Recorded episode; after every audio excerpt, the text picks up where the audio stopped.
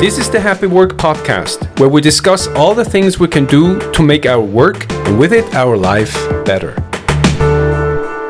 In today's episode, I am going to talk about something that is so fundamental, so existential, even, but at the same time, it's also my favorite topic because it is the place where everything begins. And now, for you who have followed me for a while and have either read, uh, about the things that I say or heard me on previous episodes, you know that I stand for work as the expression of your truth. And that is the only way to really express that within you so that what comes that from that is the experience of happiness. And I've always said in the past many times that the only thing that makes life real and valid and memorable is the experience of it and the experience of things happens in the realm of emotions. So, if we go after things in our lives through our work that don't feed into our beautiful emotional experience, you could consider them invalid as non relevant. And there are quite a few of those. I keep seeing them in the people that I am blessed to work with that for the longest time they have gone after things that seemingly don't really matter when it comes to the experience of life. Likewise, we entrepreneurs and you know people working jobs are guilty of looking for things to improve our work out there in the world. So when we know, once we realize that our emotional experience of our work is somewhat lacking, we then go and look for things, but where are we looking? And that's what I'm going to talk about today. We are looking out there in the world. Of course, we look for strategies, we look for tactics, we look for methods, we read books, we go and do an MBA or we do continued education of whatever kind, we visit seminars, we pile up all this knowledge, and now we have all these tools at our disposition. But there's one tool, or rather, the tool of all tools, or the toolkit itself we never even consider. And I know that for a lot of people, the biggest toolkit is probably their attitude. They think if you change your attitude towards life and work, things will change. I'm here to tell you that that's not good enough because an attitude is a kind of behavior, but there's something bigger that informs behavior. Behavior doesn't just exist in a vacuum, it's not just suspended in thin air. It is created by something, and it is important that we go back to the root and investigate what stands at the very beginning. What is the very thing that creates context? What is that biggest of all tools that we have? And that, my friends, is of course found in the depth of our mind. Now, when it comes to the mind, I have investigated this beautiful mystery for years and years, and I have worked and talked and spent a lot of time with neuroscientists. And to this day, I am absolutely stunned by the way the mind works, how much it is misunderstood, and how beautiful it would be to use it actually as what it is intended to be for us an ally and a friend. Now, let me tell you, the mind, as complicated as it seems, is actually much more simple than it appears to be. The mind itself is a machine. You could say the mind is in a computer a little bit like the infrastructure. It's the thing that everything runs on. And the infrastructure is made up of technical details, uh, you know, the, the, the entire form of the mind, which is very similar in most human beings. But now, if we compare ourselves to a computer, a very sophisticated one, but yet a computer, nevertheless, we have this infrastructure that we know is very important. But at the same time, we have all these things that we want to do in our work. And I compare these to applications, the apps on your phone or the apps on your computer. So now, in order to run these apps, which are, you know, uh, serving your clients, building value, interacting with a team, doing marketing, all of these things are a little bit like applications that you, you execute based on your computer. But what does a computer need in order to be even able to touch upon its own potential? What is that one thing that is needed in order to make a computer work? And in order to make applications work, the thing that fuses the infrastructure of the mind with the application, the execution in the world as work. And that is the mindset Or in the computer language, it would be the operating system. Now, if our operating system is limited, if our operating system is not capable of accessing all our potential, then of course it doesn't matter what Uh, applications we're trying to run, and it doesn't matter what kind of mind, what kind of infrastructure we have, because we will never be able to touch the entire potential. And when it comes to the mind, when it comes to the majority of humanity, that's exactly the case. The way we use our mind, the way we set it, so the, the modus operandi we set it to, is actually working against us. And let me explain you how that is meant. Your mind works in three different ways. Three different mindsets are available to you, but only two of them are available to you as a choice. The first one is the primal one. It's the lizard brain. It's the one that is here to protect you, to secure your survival. It's also called the instinctive brain. Now, the instinctive brain is very important because it's the one that allows you to survive. It's the one that allows you to react to some, someone pointing a gun or a knife at you, running away from a tiger. Having a proper response in the face of danger is what the instinctive mindset does. It is important that we recognize that it is important to it is important that we nurture this mindset because without it, we would probably lose our life very quickly. Most people, even though they're not in danger anymore, they still hold on to the instinctive mind. They drag the instinctive mind along with them, even though they're not in danger anymore. And I like to compare this to the mechanics of a car. Imagine the instinctive mind as the first and the second gear in your transmission. The first and the second gear in your transmission is only here to either get your car rolling, starting, or then to get you up a hill or out of a pickle. The instinctive mind, just like the lower gears in a car, are, are, is here to give you a lot of performance, a lot of power, to get out of a hairy situation, to get you going. That's exactly what the instinctive mind does. If a tiger attacks you, you have to run very fast. However, this brings with it also the reality of time. The instinctive mind, just like the first and the second gear, is not meant to be used over a long period of time. You cannot drive on a highway in the first or second gear, just like you cannot live your life in the instinctive mode because it would grind you down. And I mean this quite literally. Cars that drive uh, or drivers that, car, that drive their cars in the first and second gear and try to drive it on the highway will break the engine. It will overheat. It will burn oil and a lot of gas. It will kill their mileage and the longevity. It's the same with us. If you look around, all this mental health, uh, all the mental health issues we have, the toxicity at the workplace, the poor state our economy is in, and the terrible businesses that are being built are a reflection of people who are stuck in the first and second gear. But now, this is important. It is actually not the instinctive mind that people hold on to. Because once danger is over, you have actually a choice between two mindsets.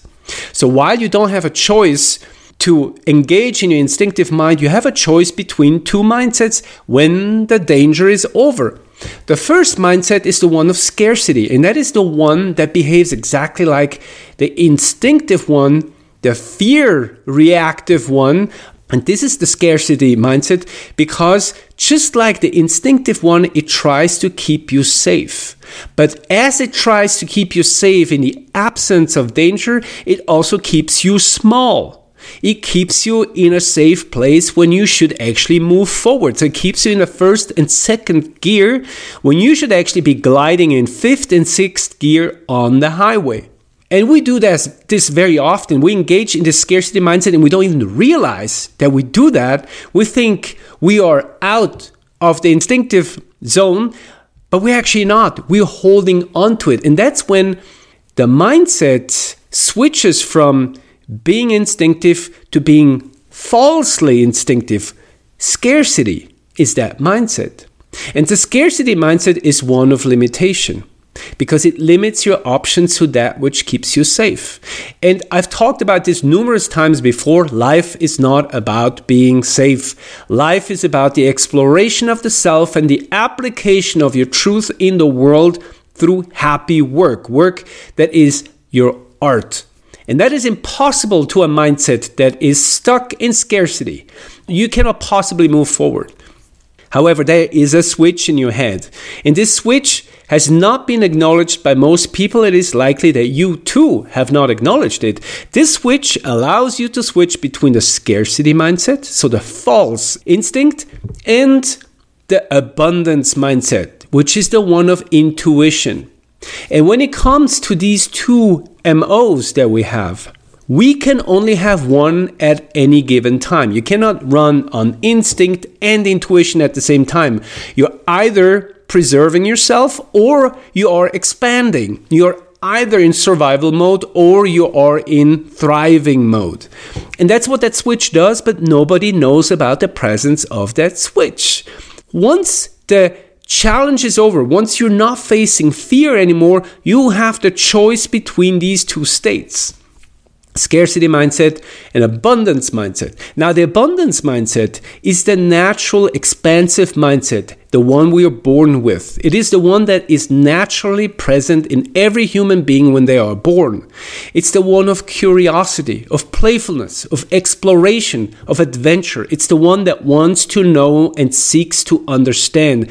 It's the one that yearns for happiness. It's the one that pushes you forward. It's your third, fourth, fifth, and sixth gear.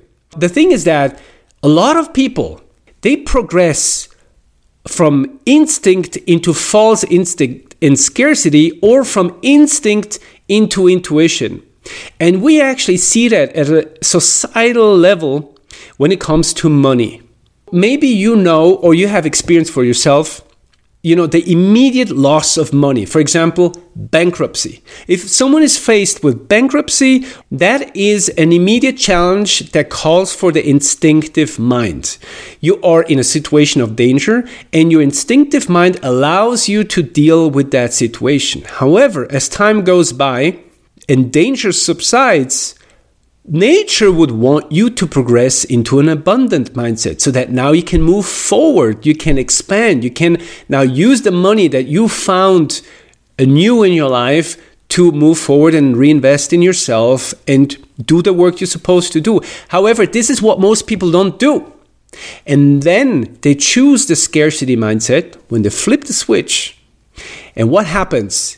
That's when a person that was once broke becomes poor. That's when a person that was once raped stays a victim. So it is the scarcity mindset that turns the teaching of an incident, an event, something that happened in the past and that triggered your instinct, that turns that into a rule, a condition that sticks with you. Poor people are poor people because of their mindset. They don't get out of poverty because their mindset glues them to this place. They will constantly spend money on things they shouldn't. And they will look in the wrong places for money and they will not reinvest it into the things that will get them to move forward. They will stay in the first and second gear because they remember that the way that the challenge hit them, it will always hit them. We might not be responsible for a bankruptcy or for the loss of a job or for going broke. The economy changes, things happen. And that's what the instinctive mind is here to deal with. But then, once we get out of that zone, the choice is ours to flip the switch. If we're not careful, we will always tend towards scarcity because that's what our mind does to keep us safe. The scarcity mindset will teach us to never ever fall back into the reality of bankruptcy or being broke again by keeping us poor. As crazy as it sounds, that's its natural wiring because we allow for it. But if we switch into abundance, the state of the newborn, the newborn looks at the world with curious eyes and it doesn't know lack. Then, of course, we move out of a place of survival towards a place of thriving. Now, the difference between these two mindsets could not possibly be bigger because the way they see the present is the difference between the two. The scarcity mindset see, sees the present as a moment, a place that is lacking because they recognize something is missing today and I have to work towards a better future. They project their entire life into a place that doesn't exist because of something that they learned in the past. The scarcity mindset is the mindset that moves you out of the present moment and makes you not, not aware of the present and unavailable to the present. And that is a terrible thing because your life takes place in the present. But the scarcity mindset is so worried about the future and what it might bring, and so hurt by the past that its present moment is unavailable and you cannot deliver your value and show up as yourself in the present moment. That is that is something that creates heartache and heartbreak. The abundant mindset, on the other hand, only knows the present. It does not know about an inexisting future. It does not project itself and make itself dependent on whatever an uncertain future might bring because it knows it doesn't have a crystal ball. But it also knows if it focuses all its energy, all its energy and everything it has, all its attention on the present moment, it does not have to worry about tomorrow.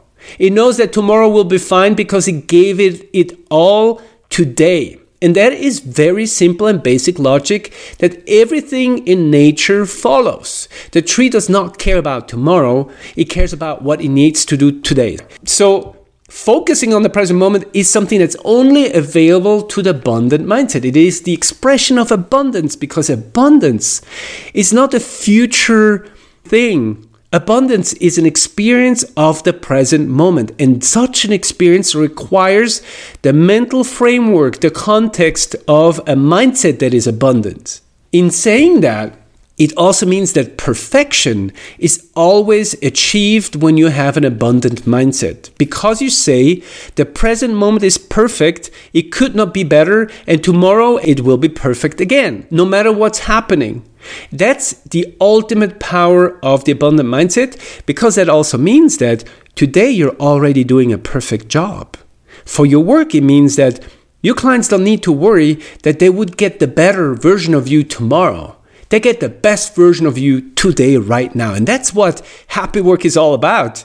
Sad work is to be in a place where you have to struggle and hustle and fight to do a better job, to achieve something, to fulfill something tomorrow or in a year. Whenever we put sales targets in numbers, we project ourselves into the future and we lose track of the present moment. The present moment becomes unavailable to us because the scarcity mindset calls the present moment imperfect that is just the logical consequence. If you say that perfection is a place, a destination in the future, you also say that the present moment is a place in the present that is incomplete, unachieved, and imperfect.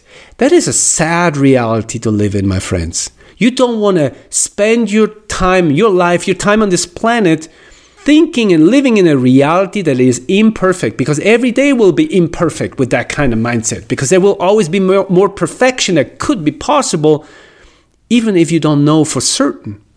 That's where the abundant mindset really has the upper hand. It allows for people to be fully present and not to judge the present moment, not to fear a future that doesn't exist, and to disconnect from the past. But I'm not saying that people who have an abundant mindset ignore their past. Not at all. The past is important because of its lessons and teachings. It is the experiences from the past that inform our abundance in the present moment. Because otherwise, we would be like toddlers trying to stick a fork into a power outlet. We know through experience, through learnings from the past, that you shouldn't do that. But your abundance and that experience together creates a, the strong starting point for your work where all you have to do is to allow for abundance, for this perfection of the moment to radiate through you and inspire the path of yourself. You will never ever go on the path of knowing yourself and expressing yourself without abundance in your mind. It will be unavailable to you. I guarantee you this. It's absolutely certain. Your truth is unavailable to you with a scarcity mindset because your mind will always seek to protect you from the adventure that's within you. It doesn't seem safe. However, if you say the outcome of everything you do is in the present moment, you don't need to look into the future to know that what you're doing is right and good and valid, then you have achieved abundance. I know that many of you will wonder okay, but how do you achieve abundance in you? Well, all I can tell you in the short amount of time I have here is that it all begins with awareness because it is awareness that divides us into unaware people who are driven by their scarcity mindset and aware people who grasp their abundance mindset. It is not just through repetition of a daily practice that you will find back into your abundant self but it is through connection with an emotion of abundance that you go back. So, if, for example, you take time out of your day, five or 10 minutes, and you repeat to yourself in silence, in full awareness, and with deep desire that you are enough, that the world is enough, and that this moment is enough, and you really attach an emotional experience with it, like you feel it, and you feel it more and more the more you do it you create a mental memory inside of your mind. And your mind, because it is your ally, because it is your friend, because it is here to support you on your adventure in expanding yourself, it will happily oblige because it will realize that that's what it actually wants. It doesn't need to worry about safety. That's what it wants. And the more you show up as such, and the more you bring this emotional experience with you into your daily practice, but then also into your day, into the exchange with people and in, in your job and with your family, the more abundance becomes a context of your doing and of your being until you're back at this initial place where you were when you were born. And then abundance will not just be a practice, it will not just be a promising possibility, an option, a switch in your mind, but it will again become the sole, real operating system of your mind that will give life and, and light and opportunity and possibilities to everything you choose and everything you decide in your professional and in your private life.